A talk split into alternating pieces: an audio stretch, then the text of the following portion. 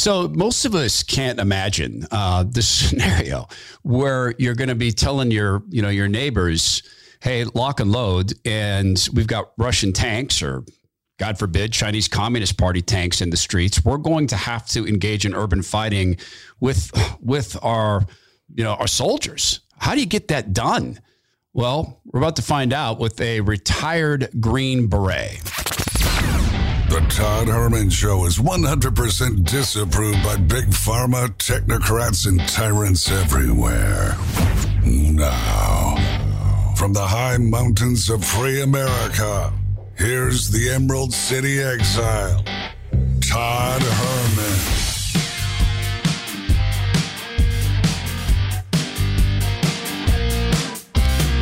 Today is the day the Lord has made, and these are the times through which God has decided we shall live. And it is a time for prayer for people, just everybody involved in the war. Um, Russia started with Ukraine. Loss of life is not something that we want to favor. And I'm also deep prayer for Christians who are staying to witness to people, and God forbid our troops get involved in this. Mike O'Rourke is with me. He's founder and C E O of Advanced Operational Concepts, retired uh, Army Ranger. Uh, Mike, welcome back to the Todd Herman Show. Thanks, Todd. Always good to talk to you. Um, so let's start right with the meat of this thing. Uh, I saw some video of tanks in urban areas in Ukraine, and some people had successfully stopped these tanks. Uh, but that's not always going to happen. So I wanted to chat with you. I, I can't believe we're having this conversation, but I think it'll be fascinating for audience uh, to talk about urban warfare and what people would need to do to stop Russia that seems to say they're going into a city of two point eight million people. The um, yeah, the tanks you're seeing uh, destroyed, or most of them were probably taken out by um, the uh, N L A W and Javelin missiles that were supplied by NATO. And uh, NATO's trying to get more of them in there. Those things are great tank killers. Uh, to defend an urban center like that, you've got to turn it into a fortress. You've you've got to. I mean, even if it means blowing up some of your own buildings to create rubble to block tanks. You know, you want to force these. Uh, force these armor and infantry units into uh, kill zones. And then um, the uh, urban combat favors the defender. So they, they've definitely got a chance, but Russia's upping the firepower that they've been using. They weren't going uh, full bore with their uh, long range fires, but um, and they've definitely started stepping it up now. So it's going to be even more bloody.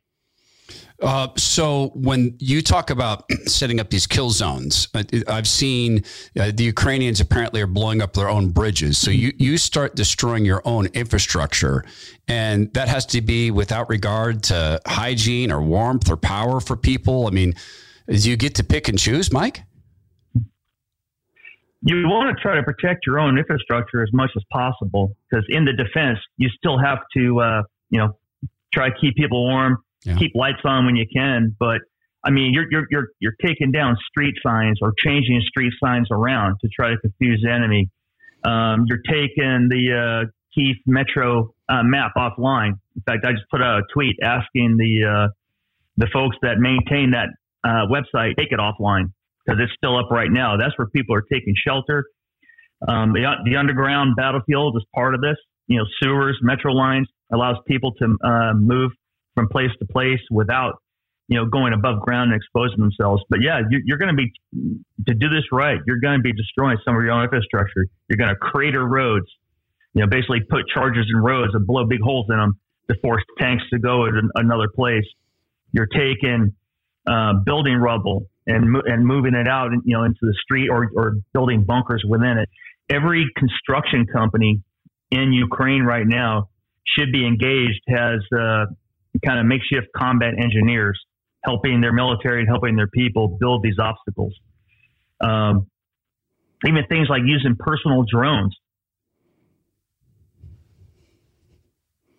One. And so people can even use their, uh, their personal drones, not only for reconnaissance, but to just uh, scare the pants off uh, Russian soldiers. Um, the, Uh, Ukrainian military is using Turkish drones to great effect to uh, kill tanks, anti-aircraft systems, and you know other types of vehicles. So if you put any type of drone over a Russian soldier's head, it, it, it's going to scare them. They're going to take cover. It's going to throw them off their mission. So even things like that are uh, are viable options. Wow. Um, there is a guy who is, I mean, this is a guy on Twitter who is apparently in Ukraine. And, and I hope you could hear this. He, he had commentary about the decision to hand out rifles. So it's uh, about nine a.m. on uh, Monday, February twenty-eighth, uh, twenty twenty-two. As you can see, that's the V I P club of the um, Premier Palace Hotel. I'm walking down to Khreshchatyk, and uh, I'm going to the supermarket to get some food. They've announced that it's okay to go to supermarkets and pharmacies. Um, the problem that we're having is that uh, because of the weapons that the Zelensky regime uh, handed out willy-nilly in the last few days, a lot of criminals have these uh, military-grade weapons, quite frankly. So he's making the case, Mike O'Rourke, uh, A O C Security, Advanced Operational Concepts. He makes the case that now there's robberies going on and the criminals have these weapons and and they're seizing territory. Uh, I, I, I guess that's to be expected, and it doesn't seem any different than American cities, quite honestly, to me. But I'll do the politics. You do the um, military analysis. Is that is that unheard of in a scene, uh, urban warfare scene, or have, have we seen uh, governments hand out weapons like this before? Before? Well, Ukraine's in a fight for its own survival. Um, so they're, they've got everyone uh, getting involved in the fight. And yes, they are passing out weapons. Um, I'm sure this was done probably in uh, Stalingrad in the, in, uh, during World War Two, uh, where everyone was, uh, was brought into the fight. You don't really have much of a choice. You know, um, if, if you don't put everyone into this, um, you're gonna, you're gonna lose your country. Um, and you're, you're going to become a vassal state of uh, Vladimir Putin. So, yeah, you know, sure, some bad actors will yeah. will get weapons. Um, there's a uh, you know, there's a uh, certainly a viable uh, Ukrainian uh, mob, you know, both uh, over there and over here. Um, but you really don't have a choice.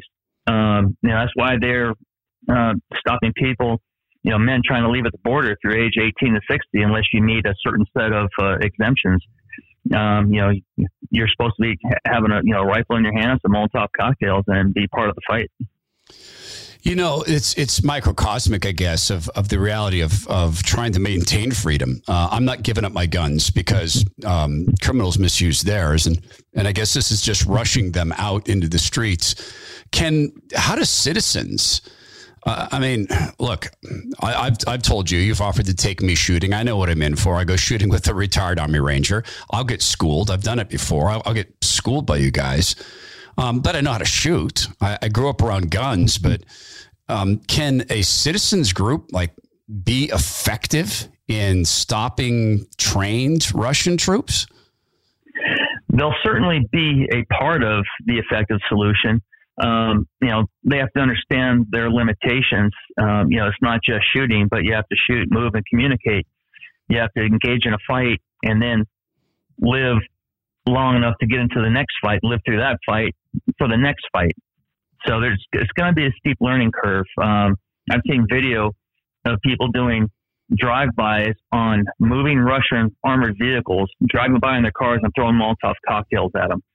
That is a fast way to get killed. You're going to lose a lot of the really brave ones, but not uh, uh, deep thinkers uh, early. Uh, they need to adopt better tactics.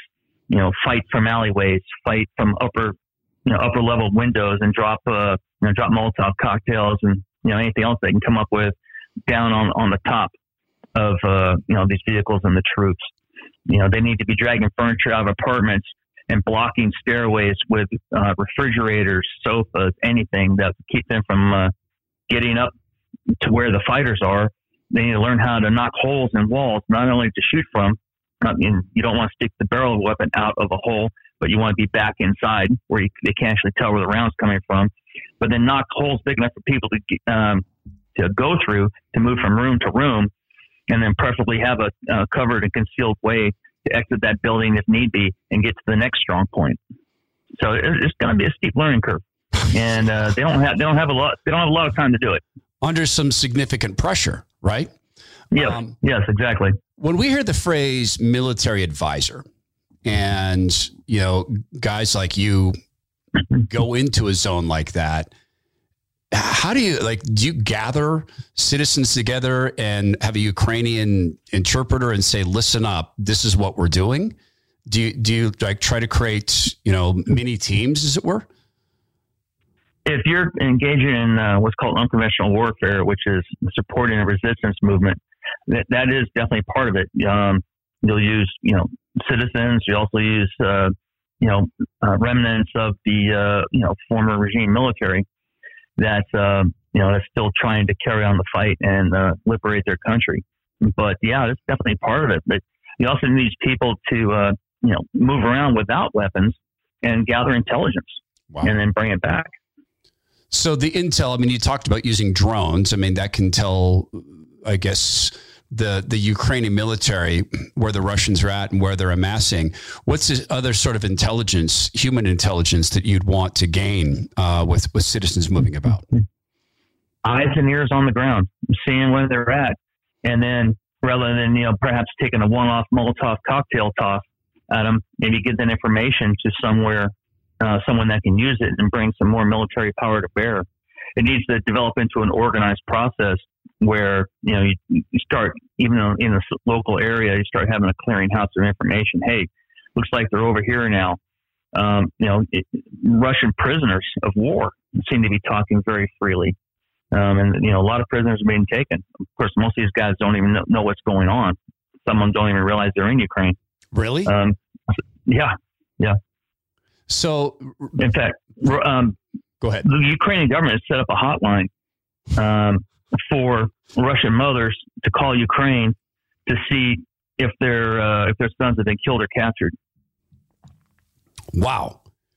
And so that's a, that's a little mini psyop, I guess, to try to put some sort of political pressure on Putin. I don't think he responds to political pressure, does he?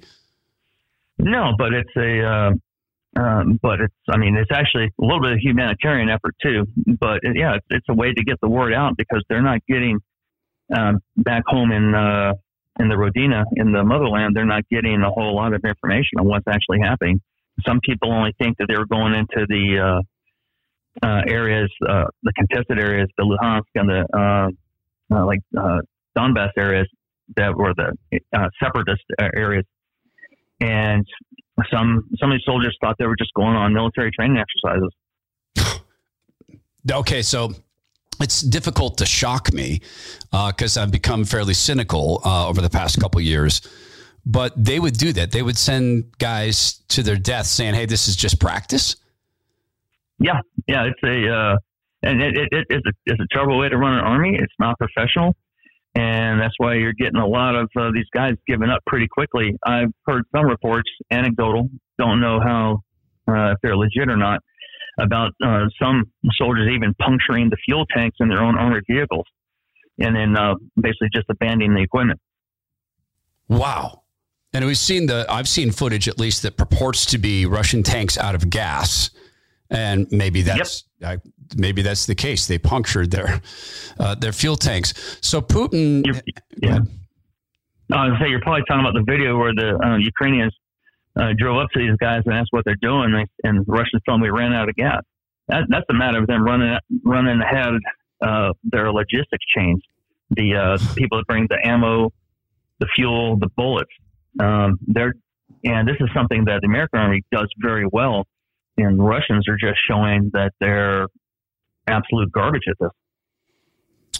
And, but garbage, I guess, can be made up for in bulk because it looks like Putin is making this up with a bulk of, of troops and equipment. And someone said it's a forty mile long road of, of, mm-hmm. you know, someone said war machines. As you look at this as uh, an Army Ranger and, and you're used to, now working with air supports and, and such. I mean, that is an absolutely, I would imagine, I've never fought a war. You fought them for me, but I would imagine that an Air Force person's looking at that saying, oh, I could take a lot of stuff out. Yeah. The, um, I'm sure there are some uh, A ten pilots out there saying, oh, please, please, please, because it's a perfect linear target for them. I don't know how much, uh, air power Ukraine has left. Um, the S U twenty-five is the Russian-made uh, ground attack uh, aircraft. It's like their version of our A ten uh, tank killer. Um, and as far as I know, Ukraine has them. I just don't know if they can get uh, to the to that target yet. I'm sure we're probably providing us, uh, being NATO, providing some targeting information, but it's going to take Ukraine to actually get the effects on target. And this is, I think, a dynamic that, you know, I don't pretend to, I don't play the game where I'm suddenly a foreign policy expert, but I, I, there's a cost for attacking Russia. And that there's not the same cost for Russia attacking Ukraine, that if we engage or NATO engages and we get into Ukrainian airspace and we take direct action against the Russians, then that's a, that's a declaration of war against a country with nukes. And Putin dialing up his, I guess he said his nuclear deterrent program to put it on a higher form of alert. Um, a couple things. What does that mean for, you know, you as a guy who's been in the field and, and your colleagues in the field? They would be most immediately at risk from that. Like, what does that mean to hear Putin's dialing up the nuclear deterrence? Well, that's what everyone's trying to figure out, is what it actually means. You know, did, did it actually mean, okay, they did something, or is he, you know, is he just kind of blustering for an internal uh, Russian audience? Um, it's still ominous. And if we were to, you know, engage, put air power, NATO air power over Ukraine, or declare a no-fly zone over Ukraine, which if you do that, then you have to enforce it by shooting down Russian planes, we've probably entered the realm of uh, a, a hot World War Three. Really? That's yeah. If, if, if, if NATO and Russia start fighting, there's it's probably going to quickly escalate outside of Ukraine. Huh. Well, yeah. in, in, in my, in my personal ground level opinion. Right. And so uh, the Bible warns us about such times, and I'm not, no one knows when the end times come. Uh, but the Bible warned us about that. Um, they warned us about Isaiah five twenty, woe to those who call evil good and good evil, who put darkness for light, light for darkness, who put bitter for sweet, sweet for bitter. I mean, there's, there's warnings about, you know, ru- wars and rumors of wars, but I don't know that, you know, people who've not lived through it, I can't relate to a world war. I mean, I, I, I my grandpa grew up in that. My, my parents talked about it. I know how it affected my grandpa's psyche, but what does, I mean, with the level of sophistication that we've got now, uh, world war would mean something that we've never seen before. I mean, uh, with the, an E M P blast and taking out of, you know, the cyber wars, et cetera. I can't imagine how horrific that could be. And that, that's why I think there are lines that NATO is not willing to cross, um, such as a no-fly zone. Um, I'm hearing different reports about uh, some of the NATO countries willing to supply uh, Ukraine with uh, jet fighter aircraft that Ukraine pilots would fly because we're already trained on them. They're the same type of airplanes. They're like MiG twenty-nine. Uh, but I'm also hearing some reports that, you know, they're deciding against this. I, right now, I don't know where that truth lies, if that's going to happen. Um, but we're definitely supplying them with lethal aid, and getting stuff there on the ground, and, you know, working to get people out. Um, even Elon Musk has got uh, internet systems uh, for his Skylink, or whatever you call it, um, into Ukraine to try to keep them uh, online over there so they can help, uh, you know, coordinate their fight. So there, there's a lot going on, but I think there's some lines that uh, no one wants to cross. Yeah. Uh, and, well, even to say the stakes, and everyone understands we're talking about the stakes, we're going to continue chatting with Mike O'Rourke. He's the C E O, founder, Advanced Operational Concepts, retired Army Ranger, served our country, still serving it in this way. I want to talk about, um, I guess, real life, people still traveling, but I do have some good news about nuclear war. Mike, you'll love this when we continue here. I've got some great news about nuclear war from the Huffington Post. So Mike is one of my friends who is clearly a truth teller, great deal of expertise. Um, if you're traveling, you got to stay tuned. If you're in a company that's traveling, got employees that are traveling, you got to stay tuned and hear Mike uh, talk about that. Stay tuned. See, I'm an old-fashioned radio guy. It's never going to leave me. It's in my blood. Another one of my friends who is a truth teller we have on the air whenever we can, or actually once a week, Zach Abraham is the Chief Investment Officer, Bulwark Capital Management. And yeah, you better believe that this uh, that this squeeze and this war is affecting, you know, the, the finances of the world. Some people making big money on it. And Zach is very open that there are people who profiteer from this stuff. So what does that mean for you? What does it mean for your portfolio, particularly if you're nearing retirement? And look, there's a great advantage to early retirement. That is that, you know, and if you got a, you've got a retirement program at work, you lock that in as you leave, you know. So if your heart is telling you, your soul, your, your mind is saying, man, I think it's time to get out, call Zach and see if you can do early retirement with your company. Lots of people thought they couldn't. Uh, through Zach's work at Bulwark Capital Management, they found out that they can. And just rest assured that they focus on risk management. Because look, retiring early is a risk. It could also be a big blessing. So if you don't know if you can retire early, just call Zach Abraham at Bulwark Capital Management. That's eight six six, seven seven nine, risk. eight six six, seven seven nine, risk, or go to know your risk radio dot com. Investment advice cannot be given without a client services agreement. Bulwark Capital Management is investment advisor representative of Trek Financial, L L C, and S E C registered investment advisor. And Mike O'Rourke, I was just going to tell you this really good news about nuclear war. Are you ready for this good news? I love good news about nuclear war. Yeah. So um, the Huffington Post has a piece up here by uh, Dean uh, Pretorius, and he asks a very important question, Mike. Could a small nuclear war reverse global warming? uh, I... Wow. I don't even know how to respond to that. yeah. Uh, this is the same week that we had um, the, what was it? The F D A, uh, E P A come out and say, if you have to shelter in place because of war um, or a nuclear blast, no, this, if, if, if, if Putin launches a nuke at the United States, please do try to maintain social distancing when you're sheltered in your crawl space in your home.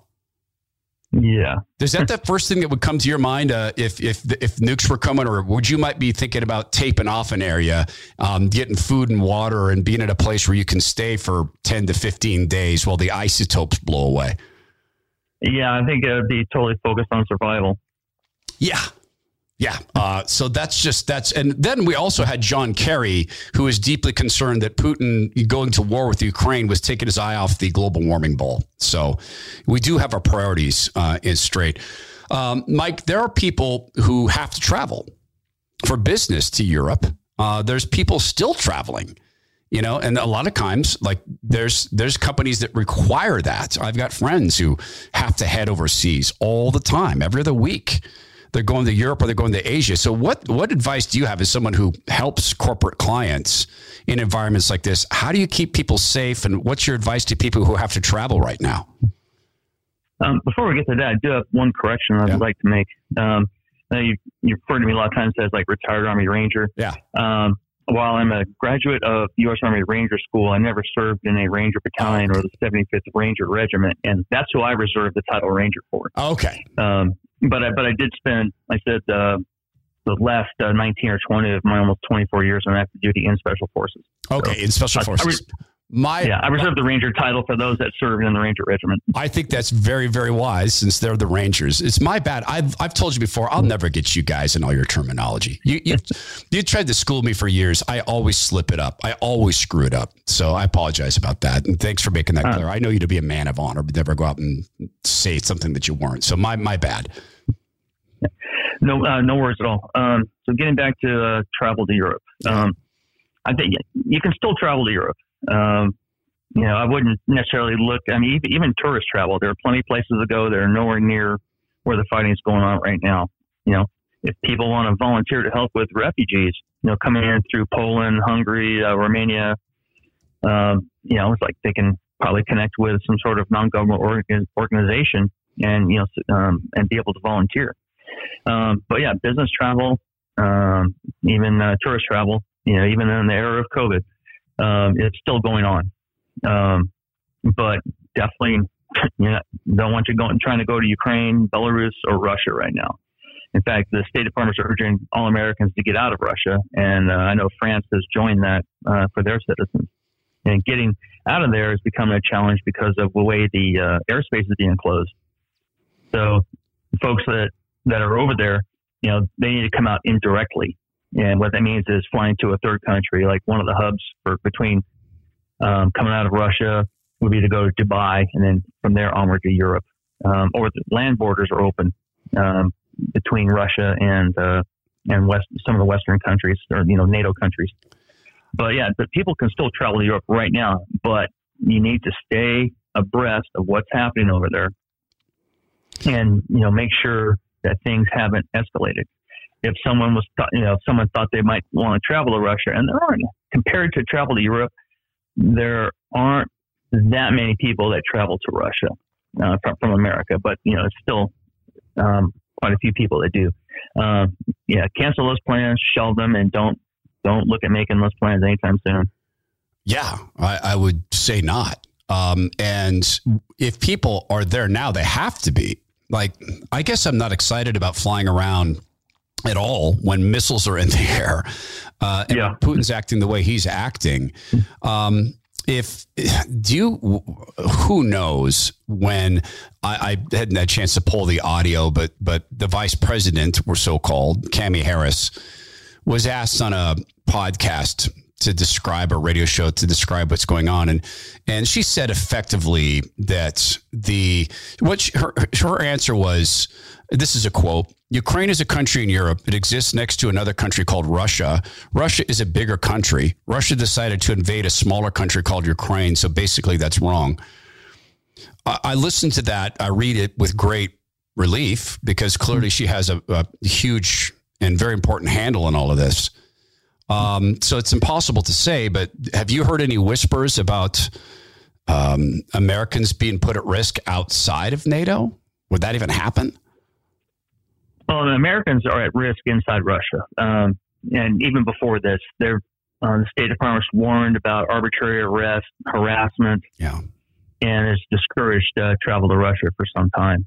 That's probably what we're looking at now. The, um, You know, I don't know if it's going to escalate to essentially hostage taking, where start rounding up, you know, citizens of uh, of NATO countries. I have not heard about that happening, but I think uh, Americans and Westerners should be looking for a way out of country uh, very rapidly. Yeah. Wow. Uh, I didn't expect to have my breath taken away.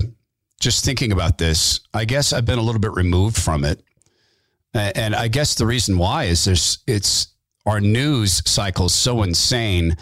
And I look at the, the COVID news that's come out about kids under twelve being forty percent more likely to get COVID. I look at the reports, five hundred V A R S database entries on, on permanent disablement and even death of people under twelve, kids under twelve, and the news cycle on our economy, et cetera. But um, you sharing the image with me on World War Three as a possibility, like, I, I guess we're all guessing, but your guess is better than mine as retired special forces. What are the odds that we end up in a hot World War Three?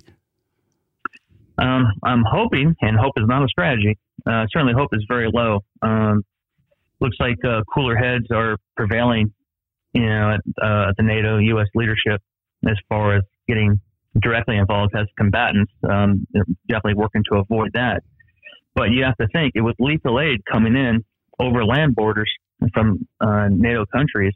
Uh, you know, are the Russians going to miscalculate and hit those, uh, you know, those targets, whether just inside, um, you know, say Poland, for example, you know, by because they're not might not be that accurate.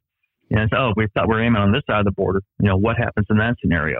Or do they just let that they let that aid come in and then try to take it out once it's inside Ukraine?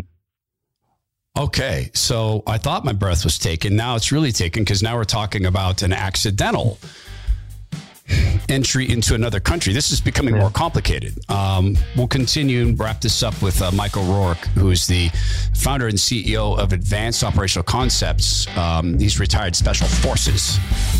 Help us make sense of this. Speaking of our military, We're just so honored this week to announce our new partnership with Bonefrog Coffee. And the founder of Bonefrog, Tim Crookshank, twenty-five year Navy veteran, um, Navy SEALs well. And uh, Tim founded Bonefrog, uh, number one, because he wanted to cement in people's minds what the Bonefrog is. And the Bonefrog is iconic um, in the world of SEALs. It, it is a reminder of the SEALs who've given their lives for this country. It, he also wanted to express his faith and his principles and help raise funds for fallen SEALs. So he did that with Bonefrog Coffee. You'll see on the coffee bags, God, country, team on every one of them. And I asked him before, what happens when the big retailers come along and they say, oh, yeah, you know, we can't have God on our bags, things that you want to put into our shops. Can't do that. He said, no, it's non-negotiable. Will not happen. So we're partnered with them. I'm utterly honored to do this. And by the way, it is about the coffee. Tim's a fanatic for coffee. If you listen to me on the radio show, the podcast, you know I'm nuts for coffee. Um, this is the best coffee I've ever had. I won't drink anything now but Bonefrog. And the reason it's good is they brought in an iconic coffee roaster, a guy named Dave Stewart, who helps them. Right? He advises them. He helps create their blends. He mentors and, and, and them and roasts coffee for Bonefrog. So it's stellar.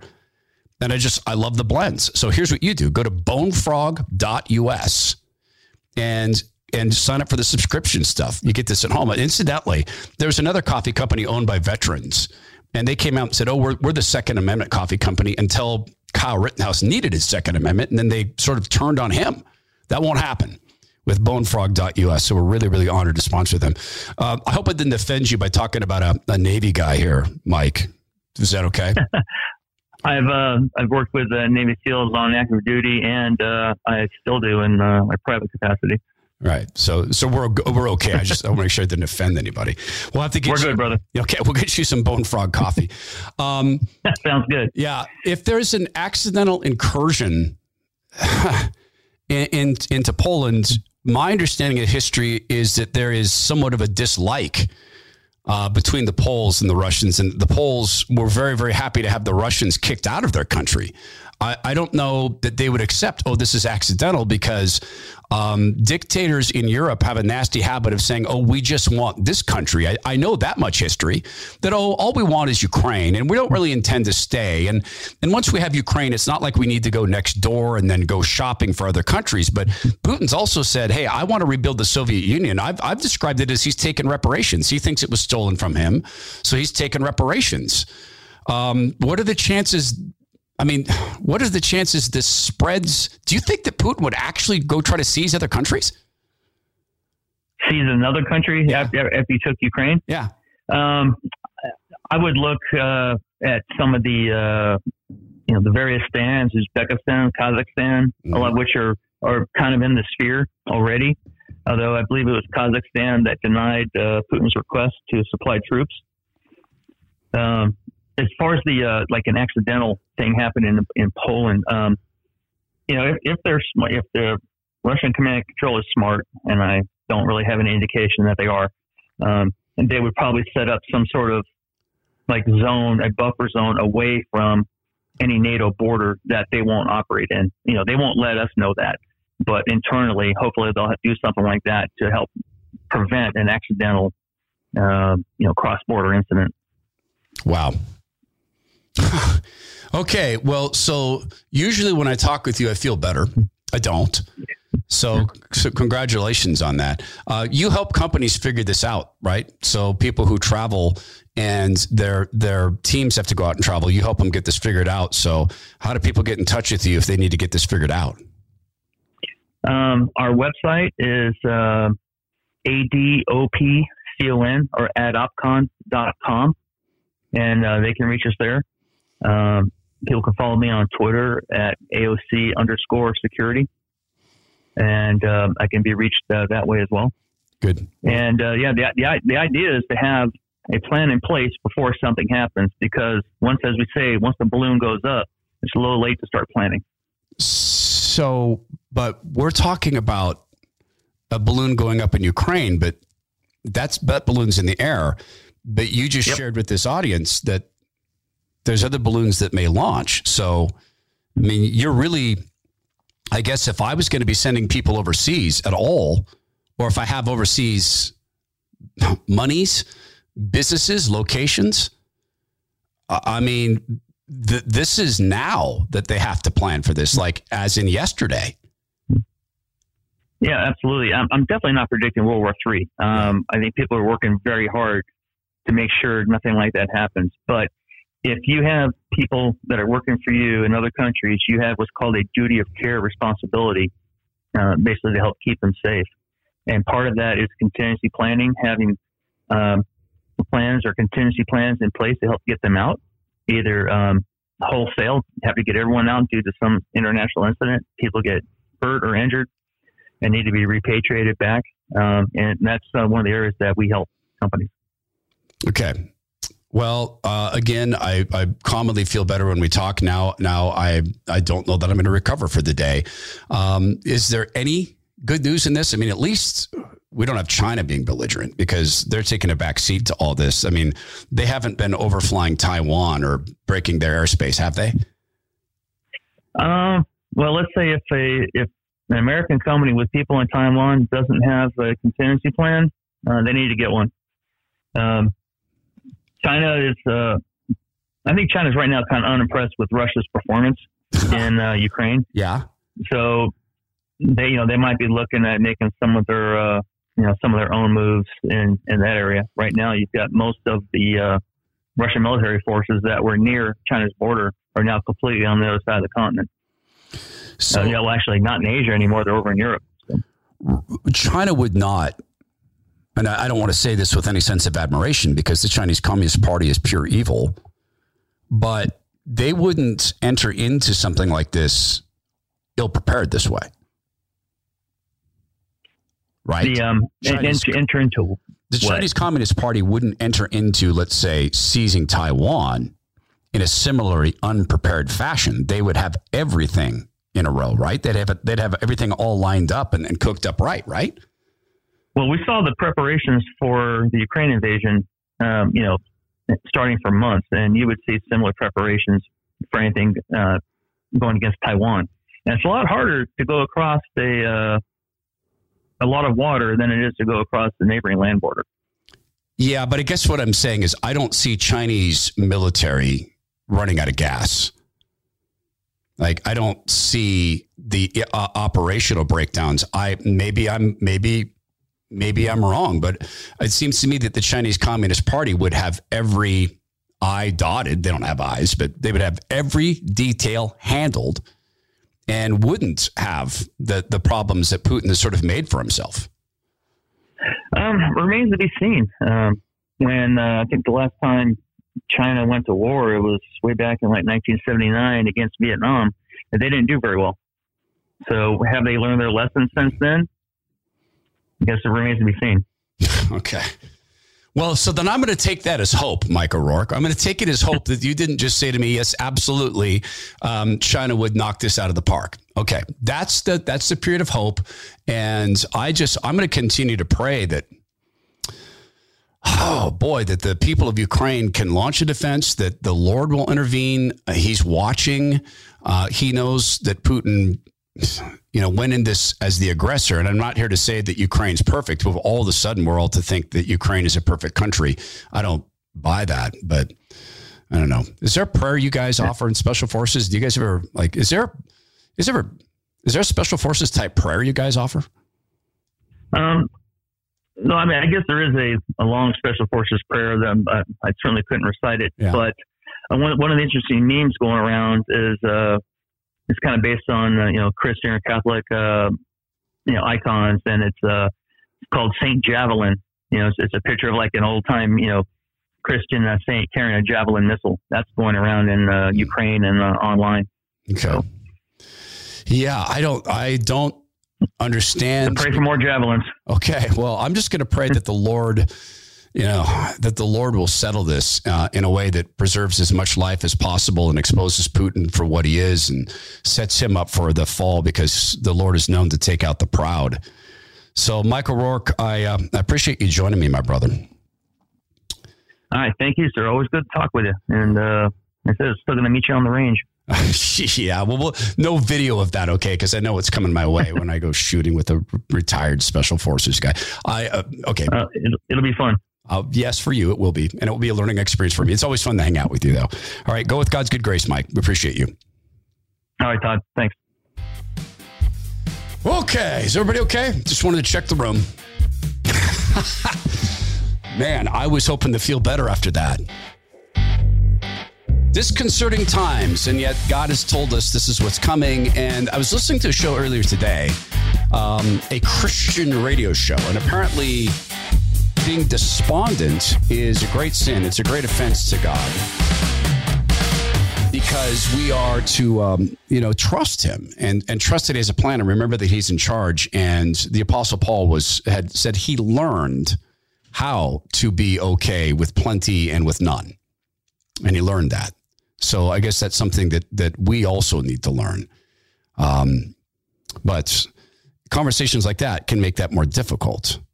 Um, also, if you are of a mind to take a show like this and share it, do you know it's as easy as clicking a button on your podcast app? And you can share through your podcast app and just send this to friends who are particularly concerned about this conflict. And, and I, I would so appreciate that. You know, on a personal note today, uh, this is a little bit tough for me to say, but I hurt myself really bad at the gym. And I don't know why this is hard to say, because when you do what I do at my age, you're eventually going to get some kind of injury. It's, you can't prevent it. Well, you can, but that means you don't go to the edge. And that means that you don't, you know, seek the edge, that you find the margins of your inability or the, the margins of your experience, the margins of your capabilities. And that's, that's been what has appealed to me for years about CrossFit and high intensity training is operating at those margins. And I've just experienced in the past few days, uh, people gathering around me. And I mean, it's an injury. It's a sports thing. And maybe as a man, I've tied up my identity to some degree and, oh, I can do these things physically. And I was visiting this morning with people about what if God's taking this from me? What if God is saying, hey, you don't, that's not, we're not going to do that anymore. We talk a lot about a faith on the show. We move the podcast to a podcast form so that we can put God at the center. And here I am saying to the Lord, please don't take this from me. And I just had Mike on to talk about lives being taken, infrastructure being taken. And I wonder if God is saying, buddy, I don't care about your pull-ups. And, and I really don't care what you can bench or what your time is in Fran. And so I guess on this personal note, I'm sitting here realizing it's not just pridefulness. It, it's priority. And the crazy thing about this is, you know, my coach's husband is, and I, I know this, right, a, a retired Army Ranger. And how silly of me to care about this injury. Okay, so I have to have surgery or stem cell. I'm I'm in a dry home. And I have functional revenue. And yet I was despondent, thinking of, oh, I can't do the gym for six. Well, I can do the gym, but not like I'm used to. So I wonder if God whispers in us, like, we all know what's going on in Ukraine. H- have we really felt it? Have we really imagined putting the gun in your thirteen-year-old's hands and saying, here's how you move and shoot? Or seeing your wife arm up? I, I don't know that we have. And I think that's the prayer that God might want from us. When part of the body of Christ is hurting, we're all hurting, or we're supposed to be. This is the Todd Herman Show. Go be well, be strong, be kind, and yes, Let's be right with God.